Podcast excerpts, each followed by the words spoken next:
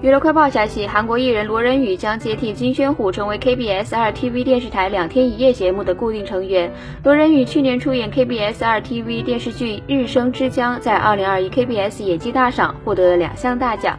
此外，罗仁宇还出演众多电视节目，以他特有的反转魅力深受观众喜爱。